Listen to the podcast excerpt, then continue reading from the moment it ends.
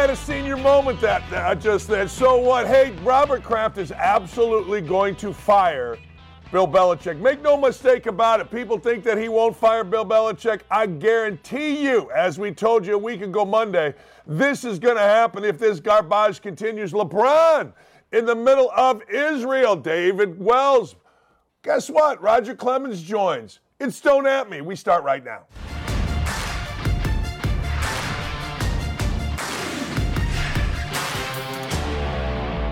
Hey, welcome, welcome, welcome. You know the numbers. Bill Belichick's record is below that of Joe Philbin, of Bill O'Brien, and a ton of others without Tom Brady. Well, guess what, ladies and gentlemen? A report came out yesterday that says, guess what? Robert Kraft would be open to firing Tom Brady. Of course he would. Look, understand this. Robert Kraft built an empire. Yes, he did. He hired the right coach who got the right quarterback at the right time. And he let that coach and quarterback, general manager, et al. do their thing. But now what have we learned? We learned this was really tilted. Quarterback muy importante, coach maybe, just maybe, the perfect supplement to the quarterback. Yes, I said that. The quarterback was the damn guts of the diet, and the coach, Bill Belichick, was the supplement. Now, Kraft was asked about it. He's not going to say this. Of course, he's not going to say anything. Why would he? But reportedly, he is lamenting the team's quote lack of postseason victory in the post Brady area era. Well, of course he is. You know why? It's money, scratch, moolah. Let's be honest, home playoff game brings in a ton of money. Home playoff win gets you to the next round. What is that? More money. Super Bowl. What does it bring in? The biggest sporting event in the, well, world, not named World Cup, I'll say. I always think the World Cup, I always think we're a little bit arrogant when we say biggest sporting event in the world, when we say Super Bowl. I got to believe the World Cup is a bigger sporting event. All of this factors into what? The frustration that's led to the owner to grow frustrated, if not downright angry, over this shortage of success, according to sources that told The Atlantic. Well, listen to me here. Yes, because he didn't want Brady to go. Kraft didn't want to lose his favorite son. He trusted Bill Belichick. He trusted the Belichick way of we get rid of you one year early. That's what really pisses him off. The money is at the root of all of this. Look, if they were winning without Brady, if this had gone well, no problem.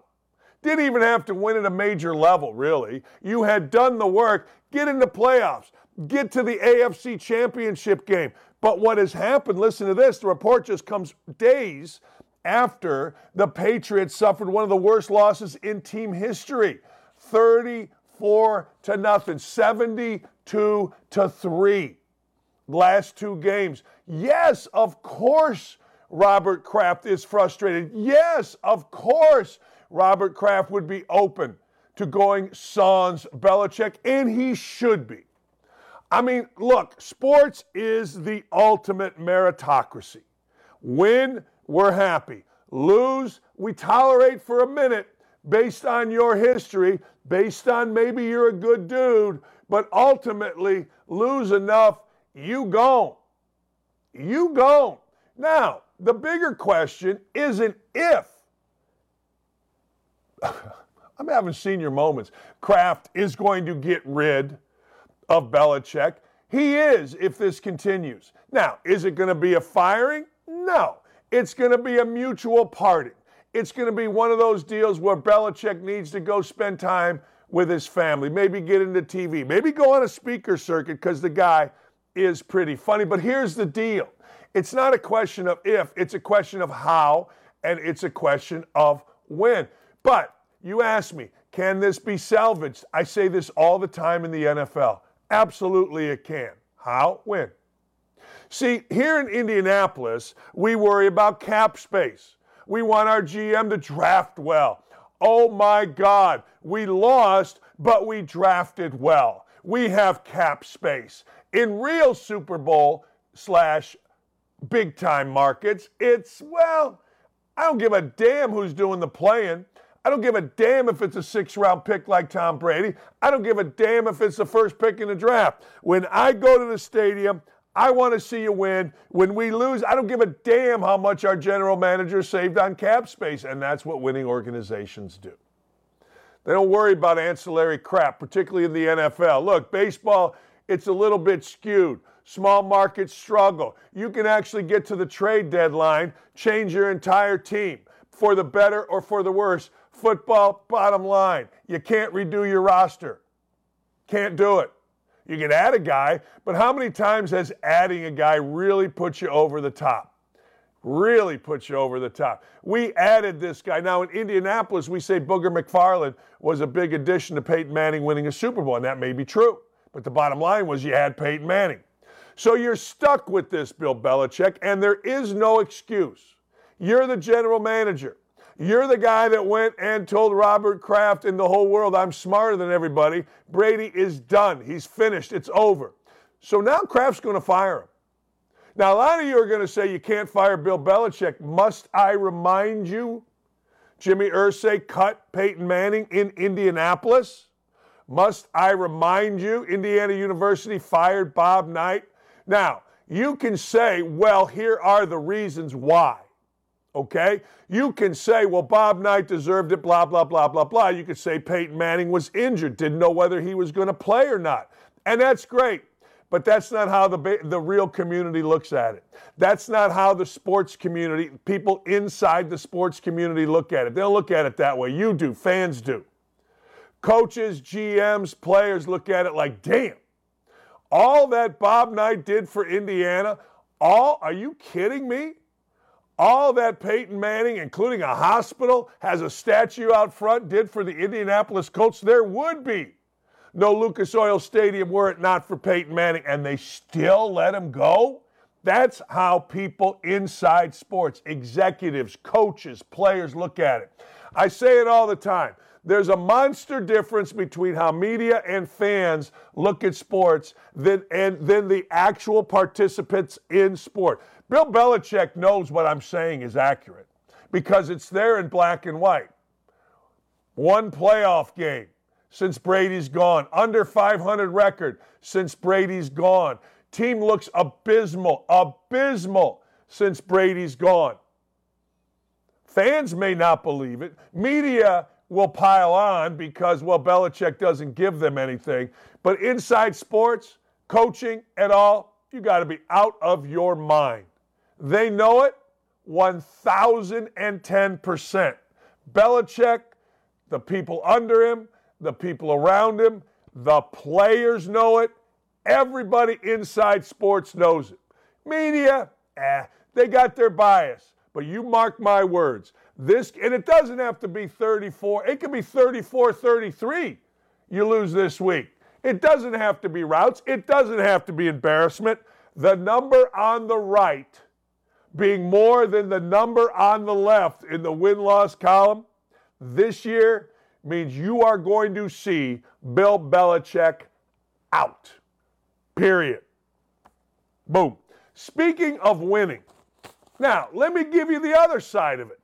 So, for a few years, the the NCAA basketball world was under siege for cheating. The Southern District of New York had, quote, the game plan. You college coaches, we've got the game plan. We know what you're doing. We know how you're cheating. We know how you're breaking federal law. They got up, the Southern District of New York, with all of their high powered attorneys, and did a PowerPoint, had slides, had rule, had everything. And the world was watching, and the world was waiting and the world was saying, what's going to happen here? Boy, college basketball is going to implode. Well, nothing really happened. An assistant coach named Book Richardson went to jail. Sean Miller got fired, but guess what? He got hired to another million dollar job. Bill Self was all of the focus. Bill Self in Kansas was the guy. Holy cow. Curtis Thompson, Bill Self. They're cheating. They're the epitome of cheating. They are doing everything wrong. Everybody else is doing everything right, and Bill Self is going to jail. Well, guess what? In a decision announced Wednesday, the NCAA's Independent Accountability Review Panel uh, process led to a downgrade in the severity of the level of the five level one allegations against Kansas, ultimately judging this is a level two case. The independent resolution panel gave Kansas a three year probation with no effect on the postseason. Head coach Bill Self, who was charged with a level one violation and was suspended for games, was instead charged with level three violations, no additional penalties. Kurtis Townsend, the assistant, who was suspended four games last year as well, also had his charges reduced from level one to level two and a level three violation with no additional penalties. Neither coach faces a show cause, which could have been applicable for level one violations. What this means is this. Level one means you cheated your ass off. Show cause means you're going to have to go in front of a board to get back into coaching. Level two means, ah, you screwed up. Level three means, ah, you made a phone call at the wrong time. So in the meantime, Kansas has gone on to win a national championship. Kansas has maintained itself as a power. Kansas is really the premier program in NCAA basketball, and Bill Self is in the Hall of Fame. So, what they're saying to me is this look, I know we suspended you. I know whatever you did was bad enough to warrant a suspension. But hey, we ain't really that mad about it now that we look at it. What they're really saying is look, here's the deal. We really, really, really, really, really don't have anything going on here in terms of power. We really don't have any suck here. If we would continue down this path, and Self and Kansas made it very, very clear, very clear that they would sue. Very clear that they were unafraid. Very clear that they were just going to sit idly by and take it. Well, the NCAA is like oh in a lifetime in lawsuits. So they weren't going to sit there and try to prove their points in a court of law because they don't win. And Kansas was unafraid. Kansas said, hey, look, yeah, there were violations. Yeah, we might cheat, but you know what? We always been cheating in Kansas. It's what we do. How do you think historically we got great players to come to Lawrence, Kansas? I mean, I'm going back to Wilt Chamberlain from Philadelphia or wherever Wilt was from. Coming out to Kansas? You've been to Lawrence, Kansas? It's nice. The fans are great. But it ain't a place anybody from Philly or New York or LA wants to go to. But somehow, some way, they've always gotten players to, to come out to Kansas. Hey, I don't know. Maybe they put a nice steak at the downtown eatery. I don't know. But I've always thought, yeah, Kansas, my ass. How you doing that? It's like in the mafia, right? The Lufthansa heist in Goodfellas. Hey, look, we got the Lufthansa heist. We got a lot of money. Don't go flashing it around. Guy went and flashed it around, he got off.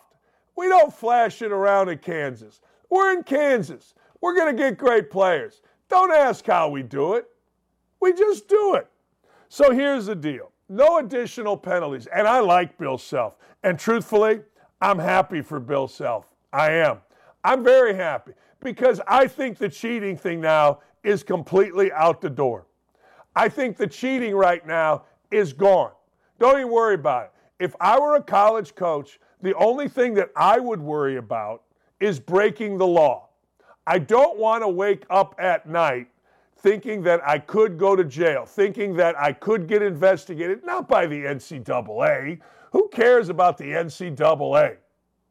I don't want to have a problem with the Southern District of New York or their ilk the local prosecutor, somebody getting on a high horse and saying, you know, because of all of the money coming into college basketball and football and college sports in general, we're going to investigate this.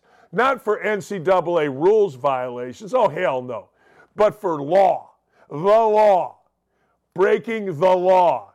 You know, the one thing you don't really care about is guy from the NCAA coming to visit you? I left West Virginia in 2002.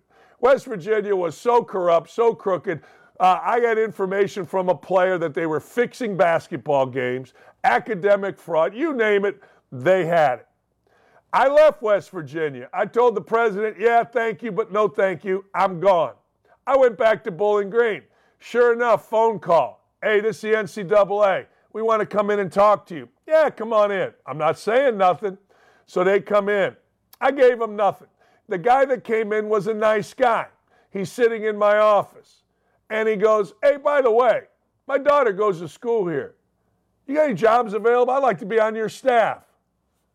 I'm like, No, I don't have any jobs available. He ended up on the staff of Central Michigan. That's true story.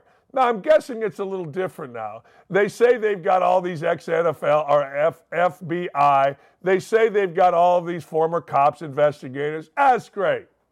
But I've never respected it. You don't care if an NCAA guy knocks on your door. What you care about is those guys in those blue windbreakers that have big yellow FBI on the back. That a guy in a dark suit with an earpiece comes into your office, like the Attorney General. I think it was the Attorney General of the state of Indiana to come in on Bobby Knight when his son uh, Timmy wasn't paying off uh, thousands of dollars in stuff that he was supposed to give away at camps. That's who you don't want to come in. But the NCAA comes in, bah, I got you NCAA right here. And the NCAA just proved what I have said forever. Just win, baby. You can do anything in the world. You can get fired for anything in the world in college football and college basketball. You can call up hookers like Hugh Freeze. You can cheat your brains out. But I'm telling you this if you get fired for anything, anything other than losing, you'll always get another job. Always. If you're fired for losing, you ain't getting another job. If you're fired for housing, whatever, you're going to get another job. Hell, Dave Bliss, who in his program had a murder between players, he's on tape covering it up.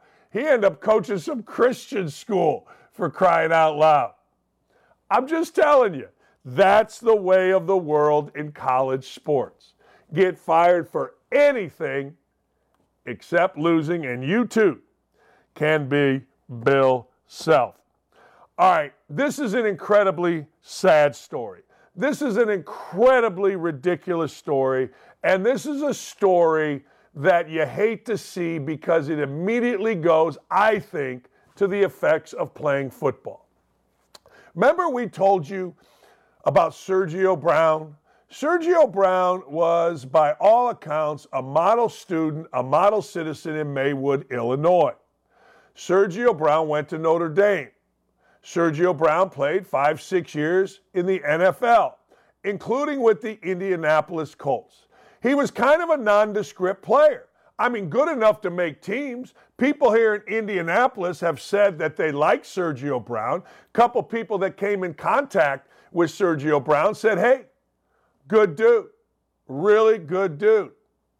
Okay, fast forward to about a month ago. Maywood, Illinois, where Sergio Brown was from. Maywood is a suburb, uh, suburb of Chicago. Used to be a racetrack there. Uh, Proviso East, where Doc Rivers and a ton of other fantastic athletes went to school. It's not the greatest area, but it certainly isn't south side of Chicago bad. I've been to Maywood a bunch, a ton. It's fine. It's a middle class city, neighborhood, whatever you want to call it. Well, fast forward, Sergio Brown's mother was found dead. Sergio Brown's mother was found dead in the creek. Sergio Brown's mother was found dead with a blunt trauma, blunt trauma to the head. Sergio Brown went on a unhinged rant. I mean an unhinged crazy rant about the FBI did it. They've been after him. The local police did it. They have been after him. And people looked and said, What? Huh? The hell's going on here? Then Sergio Brown on Instagram posted videos of him somewhere in Mexico dancing, dancing with the biggins. I mean, he was dancing like it was 4th of July and it was a street party in Zionsville, Indiana.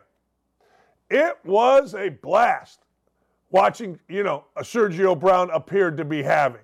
He's giving it this, he's shaking it like that. You know what I'm saying? Doesn't seem to have a care in the world. Well, this is Sergio Brown's mugshot. Ex NFL player Sergio Brown has been taken into custody in San Diego on a fugitive felony warrant.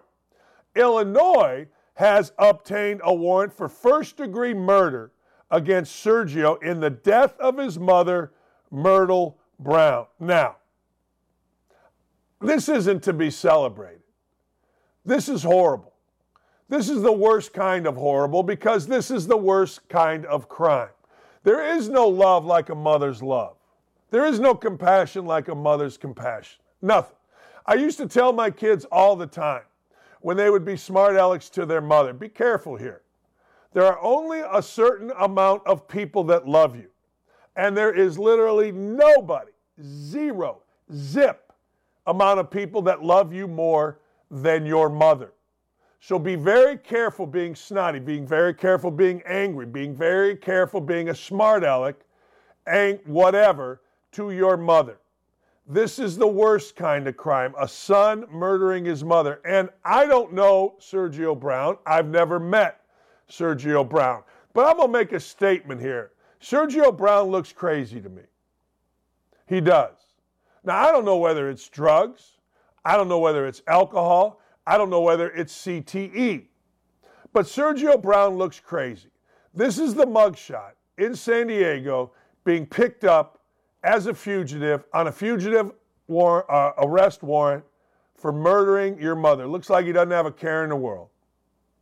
Truthfully, he looks crazy. Now, that's a supposition that, you know, I guess I could be called a number of things, including the all inclusive word racist for saying that. But when you judge people by the content of their character, not the color of their skin, I think any reasonable person that had, would go back and look at Sergio Brown's initial Instagram post, I was going to say tweet, but post, second Instagram post, how much weight he's lost, how much different he looks than he was with an NFL player. I think you'd agree with me. And then the fact that now there apparently is evidence enough that this man killed his mother, I think everybody would agree with me that this man is crazy. Now, the initial thing would be drugs or CTE, and I think that would be accurate. But this is a horrific story. This is a story that has no good ending. There is no Hallmark movie happy ending. There is no spin that can make this anything than awful. And I'm guessing Sergio Brown, because of the way he's approached this, at some point will be talking. I'm guessing Sergio Brown at some point will be blaming. I'm guessing at some point Sergio Brown will be talking crazy. There is a real danger out here. I feel like, and I'm sure I'm wrong about this, but I feel like damn near every day, or at least three or four times a week, a former NFL player is doing something nuts, is doing something crazy. And I ask why. The other day, a running back named Dion Lewis caused a big disturbance. We've seen disturbances from NFL players left and right. And I wonder this. You know what? What's going on here? It's got to be more than CTE. It's got to be more than concussions. Let me tell you why. Dick Butkus died. You can't tell me the way Dick Butkus played that he didn't have double digit concussions. But you never heard crazy things out of him. You don't really hear crazy things coming out of old school NFL players that weren't nearly as protected. Yes, they limp. Earl Campbell, I saw him the other day in a wheelchair. That is incredibly sad to me. Their bodies took an incredible toll. But I think it's worth asking. We can throw this on CTE, which is, you know, pro- uh, real. But probably it's there's more to it. There's got to be. There's got to be because you just don't see these old school players doing what these guys do. You don't. I don't know the answer. I wish I knew the answer, but I don't. But it just seems to me that Sergio Brown, eh, you're going to see it again this week. you're going to see not another Sergio Brown, but I guarantee you when I open this phone up in the morning and I look at what's going on in the world and I squirrel all these different websites, there'll be a former football player acting crazy. Is it the money? The freedom of the money, the entitlement of the money combined with CTE, maybe some drugs? I don't know. But I know you're going to see it. I do. Hey, uh, did you know? I cannot wait, and I want it to continue. I want this skin in the game documentary to continue. This is ESPN's race baiting deal. This is ESPN turning down the temperature on race and politics on ESPN. This is a complete crap show. It's starring a guy named Ibram X. Ibram X real name is Henry Rogers. Ibram X, like many out there, on both white and black guys, is making money being a race baiter. Everything is race. Everything must be race. It is race. What ha- race? What race? I'm telling you, it's race. It's race. Yeah, race. Well, guess what? The other day, here's what they did. They decided on Ibram X's show that they are going to attack white baseball. The unwritten rules are an invisible doctrine that pressures all players to conform to a white American style of playing the game.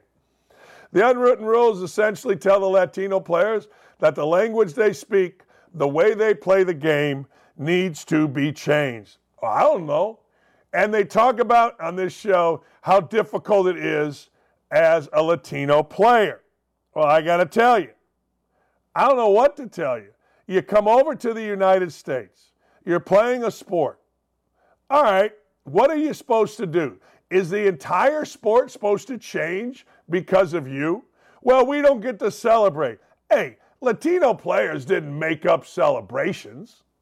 Latino pl- players have been celebrating baseball forever. So if I go to Brazil, am I supposed to complain that I am supposed to assimilate to a Brazilian way of life? Am I supposed to do that? Or am I supposed to complain that, well, wait a second, this is hard for me? This is hard. And if the United States was so bad, why are literally millions of people wanting to flee countries to go to the United States? Thousands of Latino baseball players can't wait to play in the United States. I don't know. I don't know. And then Danny Z in an article here on Outkick, after Ibram X, or let's just call him Henry Rogers, says that people think Latin players are bad for baseball. Well, you can do this. Danny Z did it for you. He looked it up. And nobody's saying that. Who's saying that? He says, Danny Z, I Googled it. The only stories that come up are ones arguing that either MLB or America is racist and or exploiting Latin American players. Who's exploiting? You make millions of dollars to play baseball. Honest to God. We use the word exploiting like we, we use racist. You come to Major League Baseball. You play on a Major League Baseball team. You get paid millions of dollars to play baseball. I don't know that anybody gives a rat's ass about any baseball player other than when they're on a field. When's the last time a baseball player really got into their social consciousness, either by commercials, social media, crime activity, anything? Baseball players are the most nondescript athletes, along with hockey players, in modern sports. There is not one article suggesting that baseball is better with less Latin players. He lays out the idea that Latin players are forced to assimilate into American culture. Really? All right. The argument is it's wrong to think immigrants to this country should fit in with the American culture. I moved to Brazil. None of them spoke English. They need to respect my American heritage. They need to respect it. No, I think, well, uh, it's their country. You have no right to go there and demand, this is Danny Z, that they adhere to your cultural norms. Huh? Really? No kidding. Isn't it amazing how racist these anti racists are? They bill themselves as anti racist. I got into a hassle with one of them the other day. Some LA puke who's trying to be the next Reverend Al. He is. And he's a racist clown that anything you say comes back to racist. You don't understand. Only I understand. You're stupid. Huh. Boy, I got to tell you, and I say this with the border our country is so horrible that people are willing to die to get into it. Let me say that again. Our country is so horrible that people are willing to die, cross rivers, put 100 people in a John boat, go through razor wire to get in. Huh. Honest to God. What is wrong with assimilating into America? You left your homeland for a better opportunity. You left your homeland for millions, the opportunity for millions. But it's bad to be an American? Huh. All right. The unwritten rules are an invisible doctrine that pressures all people, people to conform to white American style of playing the game. Okay. I don't know. Is stealing bad? I don't know. First of all, and I said this before, and Danny Z says it hey, Latin American players did not invent celebration, they did not invent being happy, right? Back in the day, Bob Gibson and others would hit you. You hit a home run, you strut, I'm going to hit you. If that's the white way of playing, well, plenty of African American players and pitchers adhere to it. Honest to God.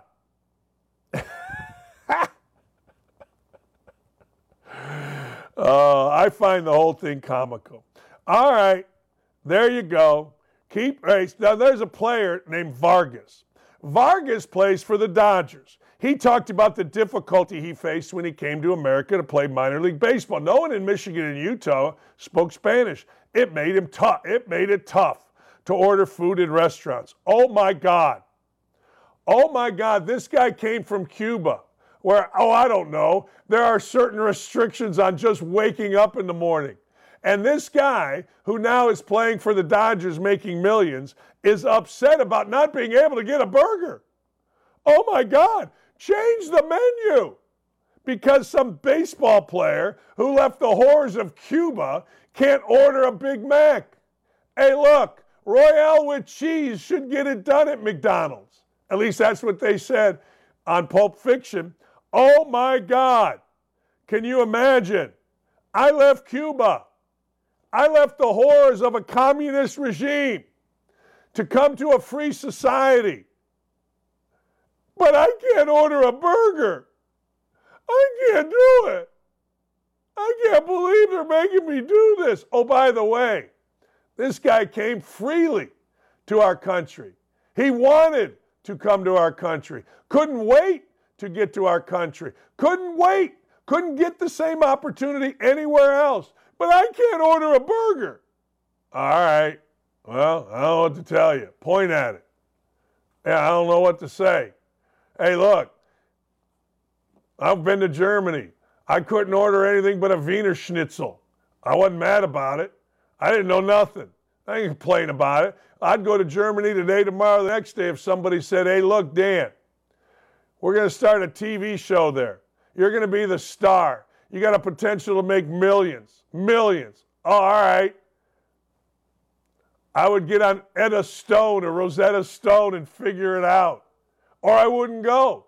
I mean, it's not like we don't, you come over here and you don't know what the language is, but Harry Rogers, er, Ibram X or Abram X or whatever, you can't make money ladies and gentlemen, if you're ex Ibram or Abram X, if people are united, you can't make money. You can't get on ESPN. You can't have a documentary if there isn't anything to complain about. Ordering a hamburger here is more to complain about than living in Cuba under a communist regime. Yeah? Well, man, as the great Candace Owens said, life is hard. Get a damn helmet. Seriously. Memo to my friend Norby Williamson, Stephanie Druley, Dave Roberts. Please continue this show. This show, it's called Skin in the Game, and ESPN made it. They don't want to cancel it because somehow, some way, they'll be afraid of X Ibram or Ibram X calling them racist, or Bomani Jones saying they're racist, or this bigot on TV right now named Martin calling him racist, or Damien Woody and his up and down weight swings calling him racist. I got two words for you. That's all I got. All right, before we get to the great Roger Clemens, LeBron James is under scrutiny. LeBron James, I'm going to give LeBron James credit here. Spring Hill, the Spring Hill Company is he and his buddy Maverick Carter, their film company, their, their, their company in media. And it's very successful because, as I've told you before, LeBron James and Maverick Carter are very organized with the projects that they put in front of at least Universal Studio heads. LeBron James came out in total support, total support of Israel, total support of Israel. Well, guess what? Fans are mad. Fans are unhappy. Fans are crabby. Why? Well, not supposed to do that. Let me tell you why LeBron James is supposed to do that. I'm reading a book called Powerhouse. It's about the creation of CAA, Creative Artists Agency. Biggest agency in the country. I was actually a part of it until I fired them because they weren't doing anything for me. But anyway, long story short, everybody in the book is Jewish. I mean, everybody. Everybody in TV and films is Jewish.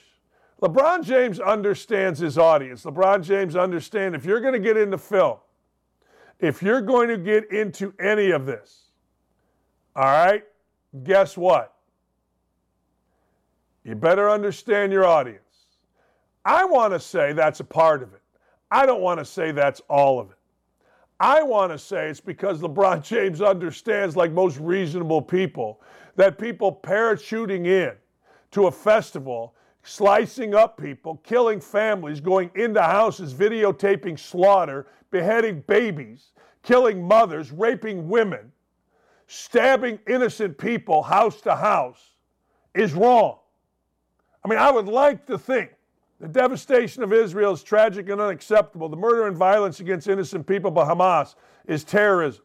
Spring Hill Company family sends our deepest condolences to Israel and the Jewish community. We pray for peace in the region and reiterate our continued commitment to fight hate in all its forms. Must work to ensure this tragedy does not spread even more hate, racism, and anti Semitism. Good words. Garbage fans hated it. Assholes hated it. Ridiculous people like Black Lives Matter in Chicago hated it. I'm just telling you. Awful. Awful what people criticizing LeBron James and Maverick Carter stand for. They stand for nothing but hate. They stand for nothing but violence. They're not common sense people, they're garbage. And unfortunately, we have garbage people all across this world. Unfortunately, we have garbage in our Black Lives Matter Chicago. Unfortunately, look, you can be on either side, but if you don't condemn innocent people being murdered, slaughtered, babies being beheaded, parachuters coming into music festivals for crying out loud and literally slaughtering moms and dads and children. I got nothing for you. Then you're just a hateful jackass, a biased, racist, ridiculous jackass. I got nothing for you. Good for LeBron James. Good for Maverick Carter. Deep down, like people are always going to dislike LeBron James. That just comes with the territory. But I've said this all over. Deep down, LeBron James, Maverick Carter are good people. I don't even know if it's deep down. Ex- externally, they're good people. You ever hear of any problem with it, too? You ever hear anything bad? Other than you didn't like the fact that LeBron spray painted or whatever. I get all that. I get that that's people. But you ever really hear anything bad? We got idiots doing idiotic things. We got people being slaughtered. And LeBron James, good for you. Maverick Carter, good for you. You stepped up. Uh, Roger Clemens next. Can't wait to talk to him. I'm going to talk to him about events in the world affecting baseball players. We'll be right back. Looking for the hottest sportsbook offers? At Outkick, find exclusive promotions, expert picks, and the latest odds. Get in the game at outkick.com slash bet.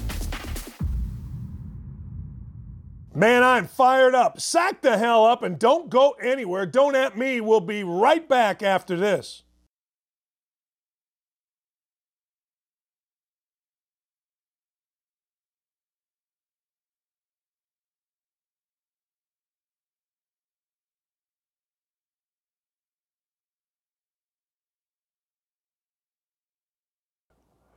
All right, you got to understand something. Like playing basketball at Indiana for Bob Knight and in the 80s, we understood crazy competitiveness. We did. That's what we did. I mean, I was sitting next to Coach Knight when he threw the chair on the court at Purdue.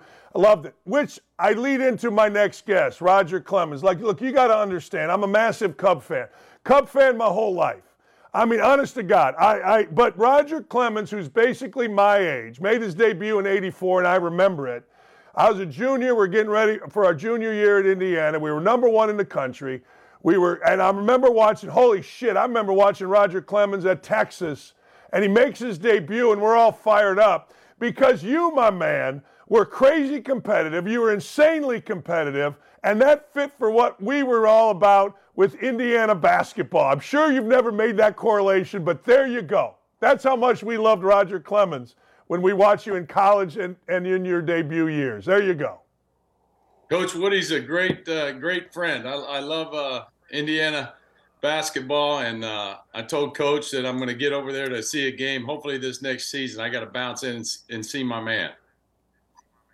11 time All Star, 354 wins. All right, I got to get right into this. You were, you're in a pennant race, 9 11 happens.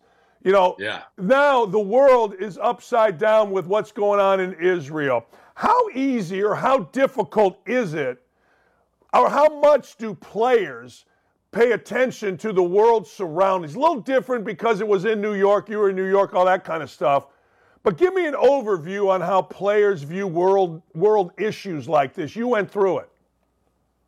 Yeah, great question. Um, uh, uh, when you ask the question, a lot uh, passes through my mind, and and um, uh, well, I, I, can just start off by saying it. Um, uh, my 24 years in the majors pale compared to what happened on 9/11. I was a New York Yankee.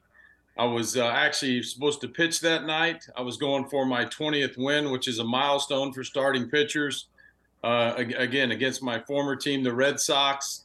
Uh, buddy of mine, we're, we're about uh, seven, eight miles from the World Trade Center uh, on a top floor of a, a, co- a, condominium complex. We lived in there in New York City. And um, everybody knows what happens. I, I was w- awoken that morning and uh, I, I, I thought it was outside my bay windows of my breakfast room. I you know you see four little four seat airplanes going down to give tours of Statue of Liberty, so I thought something just there was a mishap there. My buddy said no, it's way larger than that. Uh, we all know what happened. Uh, I, I, could actually see the uh, the buildings and what was kind of going on. Fighter jets uh, showed up right over top of us, flying down in the area. I mean, it was just like we were in a foreign country. And uh, anyway, we all know what happened, but uh, what what became of that is probably the coolest thing that I've ever gotten to do in my lifetime. Uh, and and and let me just uh, back up. I had my oldest brother uh, served in Vietnam. I had five uncles that served in the earlier wars, way back when, and. Uh, general Myers, our four-star general at the time, went to high school with my agents, and he called after everything went down and uh, said, "Would you go to the Middle East to see our men and women?" And uh, I said, "Absolutely." Uh, Drew Carey, the comedian, went with us, and I think in seven or eight days we saw about thirteen or fourteen thousand uh, troops. Um, their energy was off the chart. Um, uh, obviously, they were, you know, big fans of the sport of baseball and the Pentagon had printed up a bunch of photos and about a thousand baseballs I signed on the way over there to see him to hand out. And uh, I, I, just couldn't be prouder to be an American and to see how and know why I was protected uh, and felt safe going out to a mound in front of 55,000 people and everything. So it was, it was, uh, it was unbelievable with the tragedy that happened. Mr. Steinbrenner brought back when I pitched. Um, I think you'll remember uh, I pitched game three when uh, President Bush, uh, uh 43, came out and threw that perfect strike in, on the field with a bulletproof vest on in front of the world. And um, but again, there wasn't um, a dry eye in the in the place. I mean, it was super emotional. You really have to pay attention and and and refocus when you see something that is far superior than the game of baseball that's going on around you in your world, like you asked about. So yeah, I pay attention to what's going on in our world. Obviously, uh, I, I, love making history, uh, being part of history, and thank God I got to make a little history when I went out there to pitch. But yeah, I took it. I took my job very seriously. I mean, that was instilled in me by my mother and my grandmother. I mean, uh, my grandmother always said, if you're going to be a ditch digger, be the best damn ditch digger in the country. And uh, I watched my mom. That's why I, I, get a little upset when people mouth off and, and don't do their homework. Uh, and they talk about certain athletes, you know, having a silver spoon and athletes this and, you know, how much people get paid, whatever. But, um, you know, I was taught to, um, you know, uh, you know, whatever city I wore on my chest, I, I took it very seriously. It was my work and again, I watched my mom work three three jobs, so I could have a sweet glove and the best pair of cleats growing up. You know, so uh, I, I, had a great background. My pops died when I was young, so my mom, my my, grandmother, uh, pretty much raised me, and and uh, and you know, again, um, uh, you know, being a professional and and and doing your work was very important. Roger, how how was Bush you, did you get a chance when he before he went out there? Did you get a chance to talk to him, see him? Did you? Was he nervous? I mean, what was he like as he was going up those steps or in the dugout to throw that pitch out? Because that pitch was so meaningful to the United States and really all across the world. Yeah, I live in Houston, Texas, and and not too far was. Uh, uh, I, I, knew 41 better than 43, but obviously met him a number of times. They didn't live too far from us, and and President uh, uh, Bush 41 would would uh, would come to the house. I have a horseshoe pit in my backyard because of because of 41, and uh, so but uh, yeah, he was he was locked in, and when he came into the locker room, I was getting ready to go out and do my bullpen session to get ready for the game, and he came in and asked where there was somewhere where he could throw a couple um, uh, a couple baseballs because he wanted to. Um, you know, obviously he wanted to look good in front of the world and see if with this bulletproof vest if he could, you know, you know, actually, you know, you know, make, you know, throw the pitch.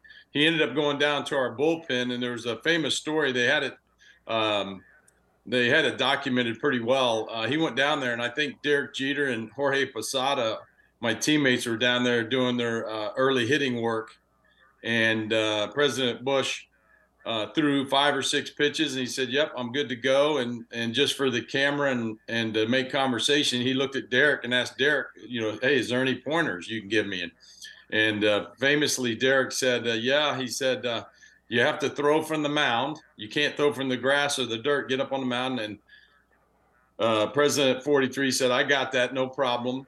And then Derek said, "Yes, Mr. President. Another thing, this is New York and Yankee Stadium. If you bounce it, they're going to boo you."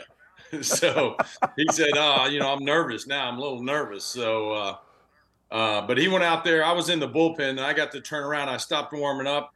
I had our pitching coach Mel Stottlemyre turn around also, and uh, we watched the entire stadium light up with with uh, with flashballs, people taking pictures, and uh, he threw a perfect strike. So. Um, I, I, hate what's going on right now across the pond. Um, uh, it's just it's just just heart wrenching, and uh, to hear the stories that are coming out right now, what's going on in our world, um, uh, I, I just hate to hear it. Yeah, do you think do you think in the dugouts players are talking about it, locker rooms, clubhouse? What's that? Do you think players in in in in the playoffs, in the clubhouse, are they talking about what's going on in Israel?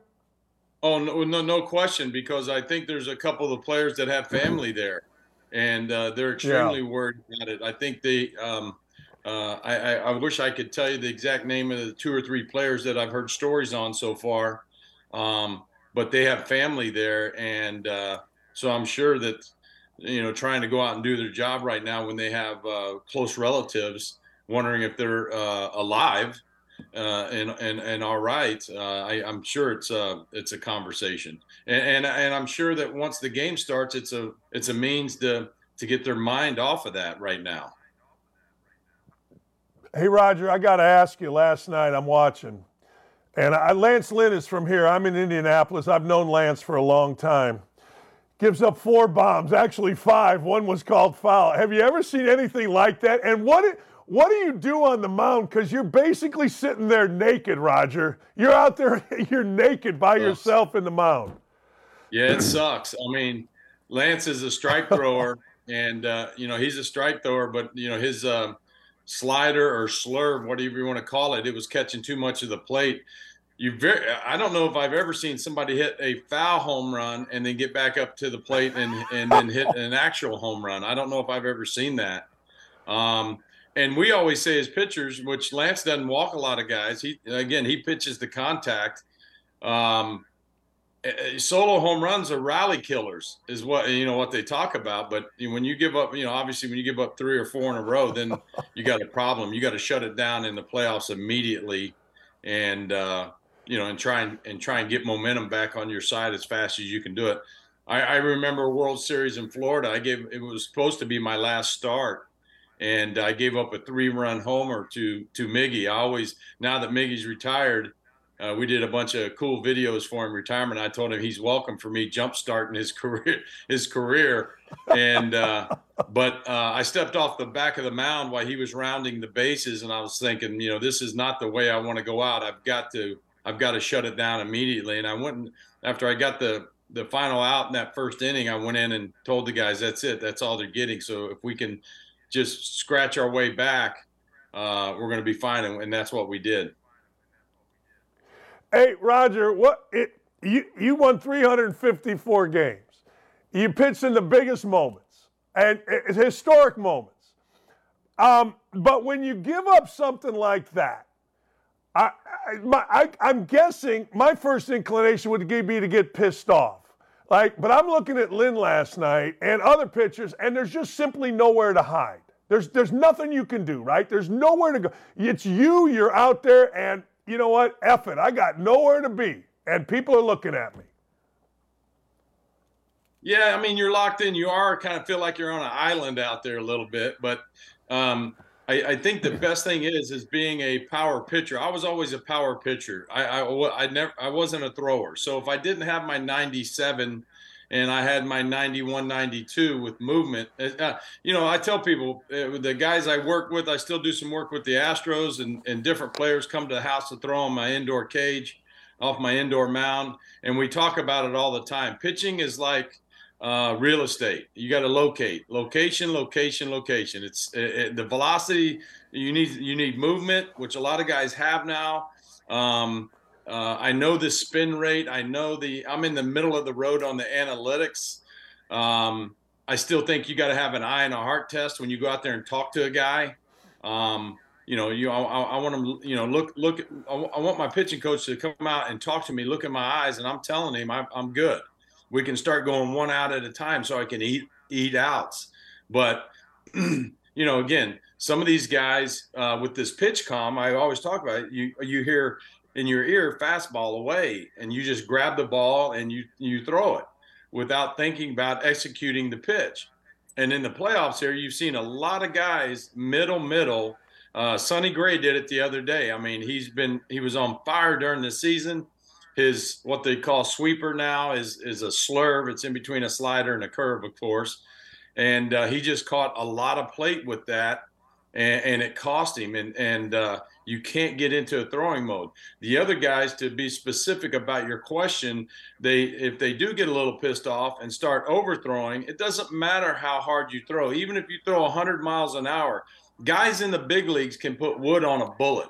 They love my youngest one loves that gas. If you're going to try and overthrow and you catch a lot of the plate, and a hitter, all he has to do is get some barrel on it with a little backspin, and it's going a long ways. I can't let you go without asking you. It, it, in my opinion, is one of the greatest moments in baseball. When you whipped the bat back at Piazza, I've got to tell you, I thought it was the greatest. I don't know. It's just reactionary, right? I mean, you, you had to explain it, maybe in the modern world with Twitter, it'd have been a. But it seemed to me, I don't want to put words in your mouth, but it seemed like it was just reactionary to you being pissed off. Well, the, excuse me there was some stuff going on that week in the media where guys are mouthing off and uh, the, the, uh, some of my teammates weren't really extremely happy. But uh, yeah, they said, I, you know, everybody, oh, you threw the bat. At? I go, guys, seriously, if I wanted to throw the bat at, he was 15 feet, I could have thrown it through him. I said I had no idea he was running. I think Mike said the same thing. It made great theater for TV and ratings, I guess. But uh, at the first moment when I said I thought it was the ball, I thought it was a line drive. I broke the bat like I came in on him and uh, he, he's a good hitter. He hit just about every breaking ball I threw to him, so he wasn't going to get a breaking ball. So I was throwing cross seamers and two seamers in on his hands, trying to crowd him as best I could. When I shattered the bat, it like broke in four pieces. The head of the bat came obviously right at me. For a split second, I thought I was getting a line drive, which you can tell that I got into impeccable fielding position.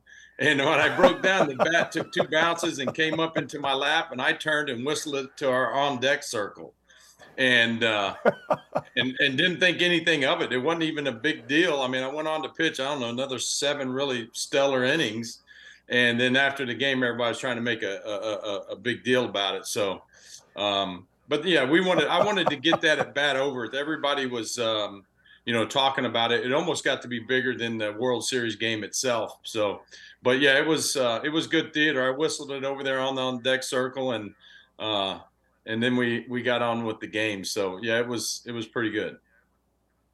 Hey, last thing is Texas football ever going to be really back? I mean, really, really back?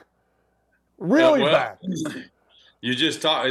Well, first of all, I don't know how the coaches, uh, any of the head coaches, uh, uh, are are able to recruit with this portal stuff with guys jumping here, jumping there. I mean, I, I have no idea, but um, we you know we always have a saying at Texas we don't rebuild we reload and uh, that's what right. we did on the baseball program and and they're definitely doing on the on the football side of things so that that was a, a, a definitely Oklahoma threw a wrench in our soup we had bigger plans so uh, hopefully the guys can run it out now and then we'll see where we land uh, and, and where we go from there. Hey, tell me about your foundation before I let you go. Yeah, no, the appreciate it. Yeah, the Roger Clemens Foundation. We just celebrated our 30th uh, 30th year. We help at-risk children and uh, love doing it. I've got uh, uh, wonderful people over at the the office there that really push me out in front uh, of the fans and and uh, and get people to make nice you know nice donations. I do some really cool things now. I told everybody I'm kind of done doing the sit down dinner where you get the cold piece of chicken, uncooked piece of steak, and you buy an auction item that you never in, ended up using. So I do these golf outings and I do these BP clinics where I throw BP to different corporations and guys, and sometimes they bring uh, their little league teams. Uh, I also do a really really cool one uh, with the Red Sox. Still, I get to go to Fenway Park throw BP at Fenway Park for an auction for them, and and we share the uh, the donations with the Jimmy Fund, who I've been tied to since I was a rookie there in Boston. So, all the fans and all your uh, viewers. Uh, uh, uh check out Roger Clemens Foundation. We got some good fun stuff, and and I, and I love doing it. Hey Roger, I hope you'll come back, man. I'm I'm a huge fan, always have been since you were in college, and we got to watch you know, you and then the Red Sox and the Yankees, man, I appreciate you. Thanks, thanks for coming on. You got it, baby. And and let me tell you, I enjoyed pitching at Wrigley. You talk about history. There's some history there. I love that place. Ooh. And of course, Fenway Park and old Yankee Stadium. New Yankee Stadium is nice, but old Yankee Stadium, we had ghosts running around in that place. Man, I got to tell you, you talked about uh, Midgie. I was there when the when the freaking Marlins beat the Cubs the game after the Bartman game, uh, and he was 20 years old. Isn't it amazing how fast time goes? Like he was 20 years old then, uh, Midgie, hey. and next thing you know, he's retiring. It's unbelievable. Unbelievable, and the Cubs missed a big opportunity after they won the World Series the next year, the first pitch of opening day, the first pitch, they should have had Bartman walk out on a leash with a goat and throw out the first pitch. That's where they should have that kid come back. He's and and and and, and walk out there with the goat with him. I think he's still in hiding. I do. I, do. I, know, think I know, he's still like underground. Hey, Roger, thank you, my friend. It's great talking to you. You got it, baby. Appreciate you having me on. Yeah, that's Roger Clemens, the Rocket man. Look, look, I didn't have many idols that were my own age, right? But man, when he pitched, I watched because the dude was crazy competitive, like insanely competitive. The Rocket. Hey, we're gonna have David Wells coming in right now. Let's go, David Wells next. That's it. I got to take a break. We'll be right back with more on Don't At Me across the Outkick Network.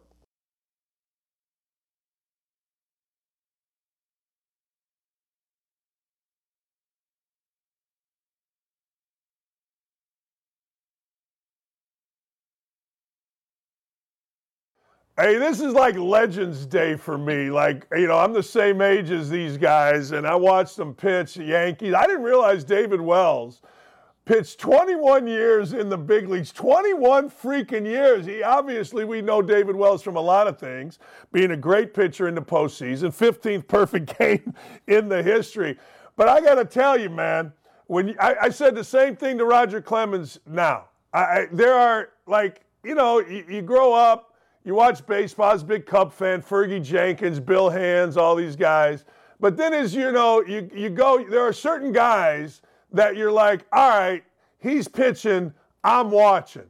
Now a guy pitching, he's going to throw three innings, so it doesn't matter. But you, Clemens, Fergie Jenkins back in the day, brother, when you pitched, I watched because I knew you were going to compete like a mother. Thanks for joining the show.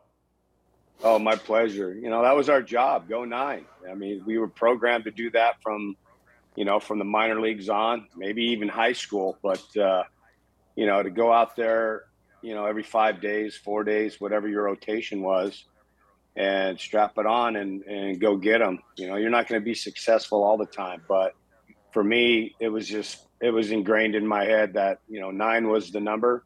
That's what Sparky Anderson told me every time before when I went out there from the dugout. He goes, "See you in the ninth inning, kid." And I'm like, if that isn't giving you a lot of uh, support and uh, you know and mindset to go out there and go nine, he didn't want Mike Henneman coming in and he's he goes, he'll get his saves. I want you to get the CG, so I love that.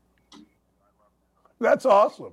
Hey, let me ask you because you you came off as like the everyman, the beer and pizza guy. It wasn't like you were ripped up there on the mound, okay?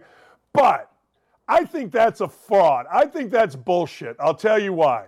You don't pitch 21 years in the bigs. You don't do what you did every four or five days and be an out of shape bowler.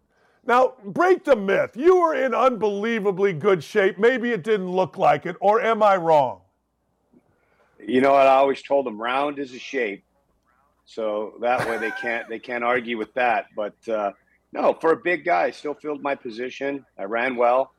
Uh, just didn't look like uh, most organizations wanted you to to look. You know, not everybody is is uh, has a has a uh, what does it say Andre Dawson waist, so size 28 and chiseled. But uh, but to me, you know, it was something that I did. I did my job well. I always said you don't run the ball to the plate. You know, as long as you can throw it 95 plus, I think you're okay with that. So, you know, the critics, you know, you you you shut the critics up when you go nine, you get a CG, and, and they can't say anything bad about you. They can't talk about your weight. They can't talk about anything. They only talk about it when you have a bad game and then you're out of shape. And, you know, to me, it's just a bunch of hypocrites, if you ask me. But to me, it didn't matter. Call me what you want, but I'm going to go out there and compete. That's right. No, that's exactly right. And you know what? People have a tendency to kind of discard it. But I watched you pitch damn near every time that I could get you. And I know this you're athletic as hell, fielding your position, as you said, running, moving, and 21 years says it. All right. I love what you said. You you catching any backlash still for getting involved in the Nike and Bud Light and ripping their ass?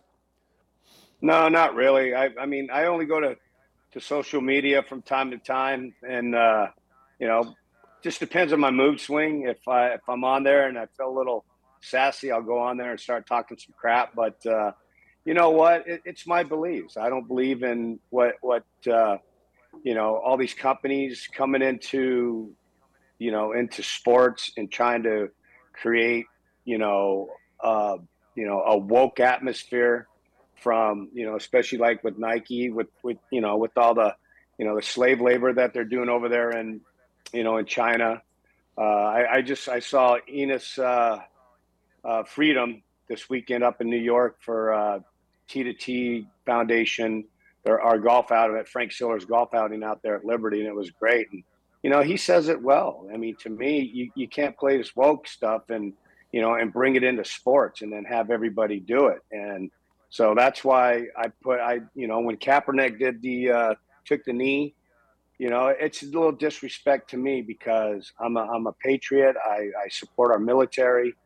I come from a military town in San Diego, so you know you, you you can't do things like that because of you know their beliefs. You know what? That's fine. Your beliefs are your beliefs. I don't have any problem with that. But don't go out in national TV and take a knee for what that is because that doesn't prove anything in my mind.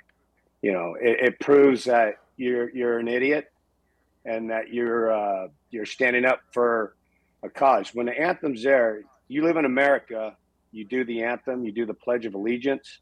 You know that's that's what you do. That's what we were taught to in, in elementary school. Put your hand over your heart and say the Pledge of Allegiance. That that stands for something. That means a lot. But when you got these guys out there for whatever their ideology is and what they want to believe in, there's other ways to to uh, protest that. But you don't do it and then you show the world and then everybody catches on. To me, it's it's it's not fair to the younger generation because they don't understand those values and what it what it's for. They just look up uh, if they're if they idolize that guy, that's all right, but don't follow in his footsteps for the wrong reason. Try to you know get your own identity and figure it out. Do your do your due diligence and, and figure out what you're going to protest for, but don't protest our, our flag and, and our military. Would you be outspoken today if you were a player? Would you be on Twitter? Would you be doing any of those things? Oh, absolutely. I mean, guaranteed contracts are there for a reason. If you get a guaranteed contract and you're making, you know, 5, 10, 20, 40 million a year, you got a guaranteed contract. I'd be speaking up like no other because, you know, what are they going to do if they if they trade you or, or they release you? You, you got that money. If you sign a hundred million dollar contract, you're getting that money regardless. So to me, it doesn't matter. That organization shouldn't stand for that. You have the right. That's what our First Amendment is for, is to speak your mind. But you know what? You got to you got to kind of have. You don't really have to well, you do have to watch what you say from time to time. But to me, if you feel strongly about something, go ahead and support it. And if they and if your organization wants to criticize you for it, there's other organizations. There might be organizations that don't mind that, but you know, you're, you're not trying to be a distraction. But you know what? You're standing up for what you believe in, and like all these guys that are posted, they stand up for what they believe in. But don't put it in sports.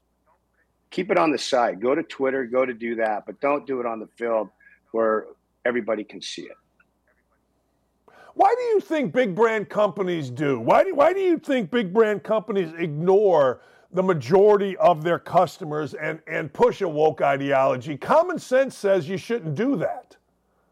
Well, you just said it right there. It's common sense, and and that that to me, it's it, it it really irks a lot of people. You know, as an athlete, I didn't like it. You know, in my 21 years, I never really saw anything like that. You know, I when I was I went in A ball, I think 1983 in Kinston, North Carolina, and it was still a segregated town, and it it blew my mind. I didn't really understand it, and I didn't like it because my teammates were on the other side of the track, and we were over here, you know, and there was a guy that owned a restaurant right in the middle of the line, and we, you know, we all met there and had you know dinners, lunches and all that so we can all hang out as a team but you know you, you see that it just it, it it just it didn't really resonate with me then and then now today we with all this you know you got two sides you got all these organizations you got all this crap going on so our whole world is divided and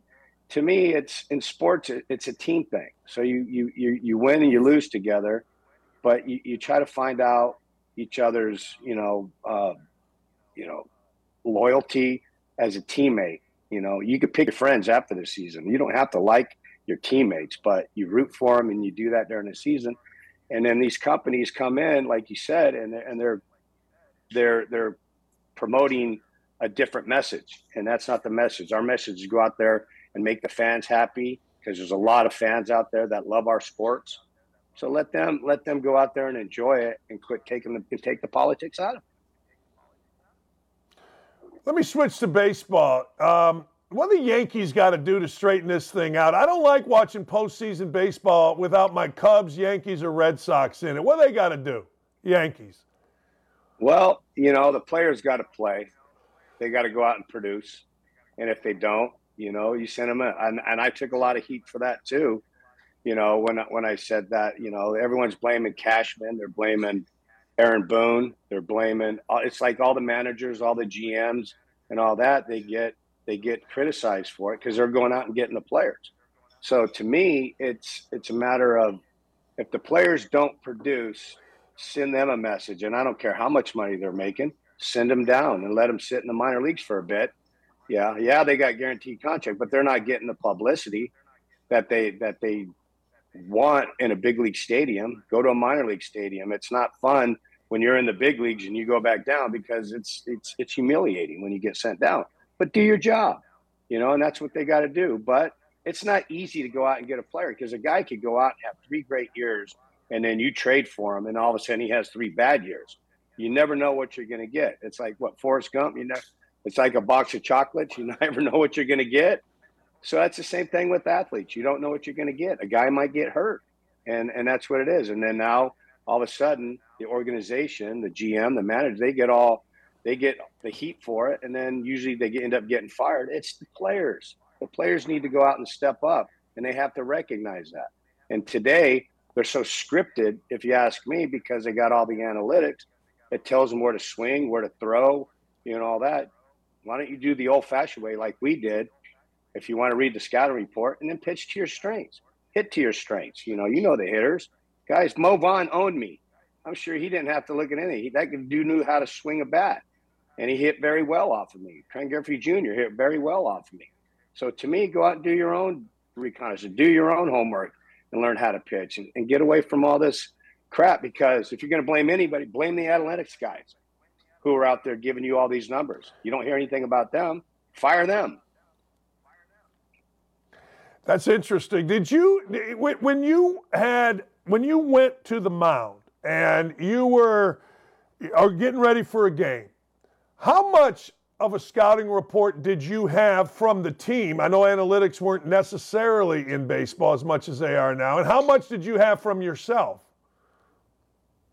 Well, every organization has a scouting team out there. They go and scout the team maybe uh, a series before or two series before. Right. And so they're out there doing their job. So they give us the feedback and they give it back to, to us, and then we can have meetings. I'll sit with my catcher, like Jason Varitek was my catcher in Boston, and he loved to go over the scouting report and give you the number. I knew a lot of the hitters already. So to me, it was valuable if it was a guy I didn't know and I wanted to get some information on them, then I would I would look at the report that the scouts did out there. That's why they have these advanced scouts that give you the proper information that you need. It's just up to you and your ability to get these guys out. These guys are good players. Don't get me wrong. You know, you make a mistake, they're going to take you deep and they're going to hurt you, and that's what you don't want. But you know, you minimize your mistakes, you pitch to your strengths, you're going to have a great outing. I mean, you go look at, you know, at these greats you know, Ron Guidry, Steve Carlton, Tom Seaver, all those guys. You know, they went out there with authority and they pitched to their strengths. That's why they were so good. They didn't have the technology that we have, you know, today, or these kids have today. So they did it the old fashioned way. They went out and earned it. And now it's handed to you in a script. And it sucks, if you ask me. I, I can't imagine, like, I just talked to Roger Clemens and now you, and I can't imagine some guy that never played coming out to you with some graph or some pie chart about how you're supposed to pitch to freaking, I don't know, uh, Ken Griffey Jr. or, or anybody. I mean, I can't imagine, right? Here's what you're do supposed you to do based on the analytics. Do you think Roger Clemens would look at that? Uh, uh, do you think he would um, entertain Man. what they're doing today? Hell no, he wouldn't do it. That dude went out there and he was a competitor. He was a fierce competitor. Pedro Martinez, the same way. These guys are fierce competitors that go out there and they pitch to their strengths and they'll send you a little, uh, they'll send you a message once in a while. that's what you have to do. You got to move their feet. You know, you remember that's your plate out there too, so you got to protect it, and, and that's what it is. But now it's like you don't see these guys pitching inside anymore. That was my strength. I didn't want a guy to get extended because if he did, man, it goes a long way. Did you? Uh, last thing, I want to talk about your foundation in a minute, but were you there? You mentioned Pedro Martinez. Like, I'm a big Don Zimmer fan because I grew up outside Chicago, and Zimmer and those guys, we went to the playoffs in 1984, for Christ's sake. Were you there when Martinez and Zimmer, when Zimmer went flying?